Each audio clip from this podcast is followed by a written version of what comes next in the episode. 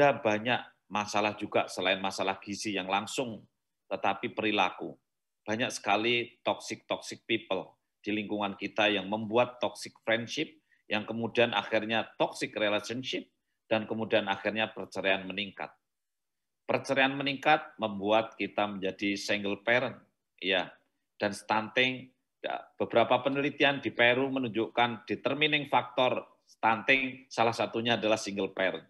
Di samping spacing, kemudian juga nutrisi dan yang lain-lainnya. Maka uh, harus juga kita ada uh, muscle knowledge yang berbeda yang harus dipakai untuk kemudian bisa non eh, linear model di dalam berpikir kita untuk menangani masalah stunting, kita libatkan remaja, kira sangat baik sekali. Hasil risk das yang menunjukkan bahwa toxic people atau mental emotional disorder significantly naik pesat dari 2013 ke 2018 dari 6 persen menjadi 9,8 persen. Tentu ini menjadi perhatian serius karena banyak remaja-remaja yang kemudian dia menjadi bagian yang mental emotional disorder. Bapak Ibu guru ketika tahun 2013 ke sana mungkin satu kelas kalau muridnya 100 maka kira-kira 6 yang agak error ya. Tetapi hati-hati Bapak Ibu guru sekarang kalau muridnya 100 kira-kira 10 yang agak error.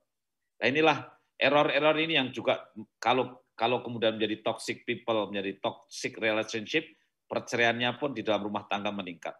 Eh, itu saya kira hal-hal yang perlu kita diperhatikan karena memang uh, uh, apa mental emotional disorder yang meningkat tahun 2013 1,7 per seribu, tahun 2018 7 per seribu, ini significantly, yes, very very significant. Dan juga nikah muda tadi sudah disampaikan oleh Bu Inti dengan baik. Saya kira kita harus betul-betul perang itu. Karena apa? Uh, secara real konkret bahwa diameter panggul perempuan 10 cm kalau sudah cukup umur. Tapi kalau belum cukup umur masih kurang dari itu.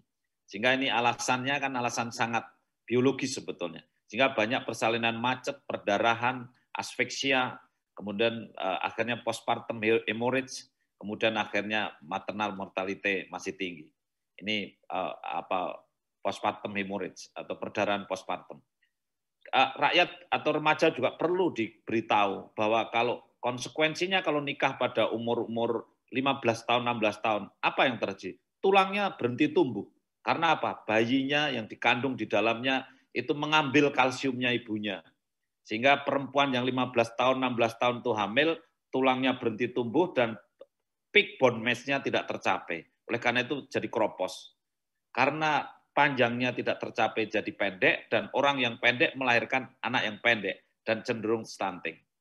Karena peak bone mass-nya tidak tercapai, besok kalau usia 50 tahun menopause, maka dia keropos lebih duluan. Sehingga terjadi angka kesakitan bungkuk, fraktur, dan seterusnya. Di samping kecerdasan. Inilah yang penting untuk disampaikan kepada para remaja. Bapak Ibu guru saya kira bisa menyampaikan ini. Karena ini meskipun ilmu kedokteran tapi bisa dengan bahasa yang lugas. Kalau hamil tulang kalsiumnya diambil oleh bayinya, tulangnya jadi pendek, kemudian jadi keropos sehingga orangnya menjadi uh, mudah patah tulang di besok kalau sudah tua. Anaknya jadi stunting. Saya kira hal, hal seperti ini penting disampaikan.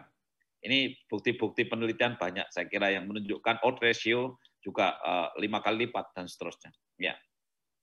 Oleh karena itu pesan-pesan kepada Bapak Ibu guru, murid-murid kita ajak kalau besok membangun keluarga baru jangan terlalu muda, jangan terlalu tua, uh, jangan terlalu banyak, jangan terlalu dekat. Ini penting sekali saya kira. Ini penting. Dan semuanya memang harus terencana. Kesiapan untuk berumah tangga itu lebih baik terencana. Cegah stunting seawal mungkin.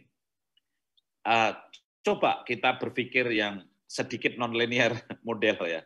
Kalau kita melihat bagaimana menuju 14 eh, persen tahun 2024, kalau kita ambil satu, satu segmen, ini menarik. Di Indonesia yang nikah itu satu tahun 2 juta yang terdaftar Konon bisa sampai 2,6 juta, tetapi banyak yang tidak terdaftar.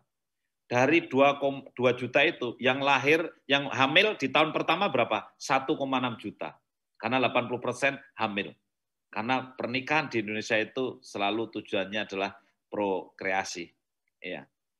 Dan dari pus yang betul-betul ingin hamil ada 1,5 juta, dari yang unwanted atau unmet need itu 1,7 juta.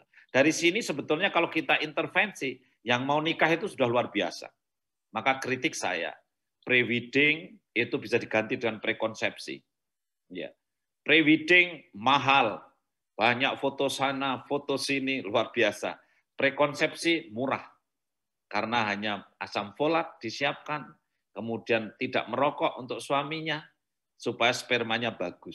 Perlu remaja-remaja diberitahu, calon-calon pasangan usia subur, calon manten perlu dikasih tahu melalui Bapak Ibu Guru juga penting.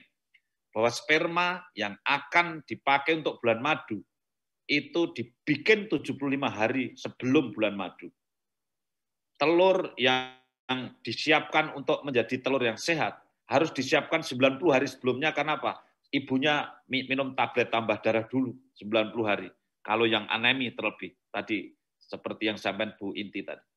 Sehingga tiga bulan sebelum nikah itu periksa dulu penting untuk pada saat bulan madu hamil supaya akhirnya menjadi anak yang embrio yang sehat.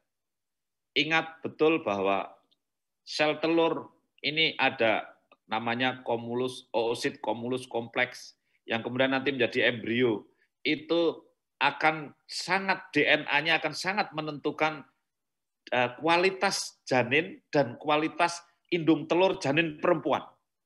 Sehingga cucunya itu yang bertanggung jawab kualitas telurnya adalah neneknya.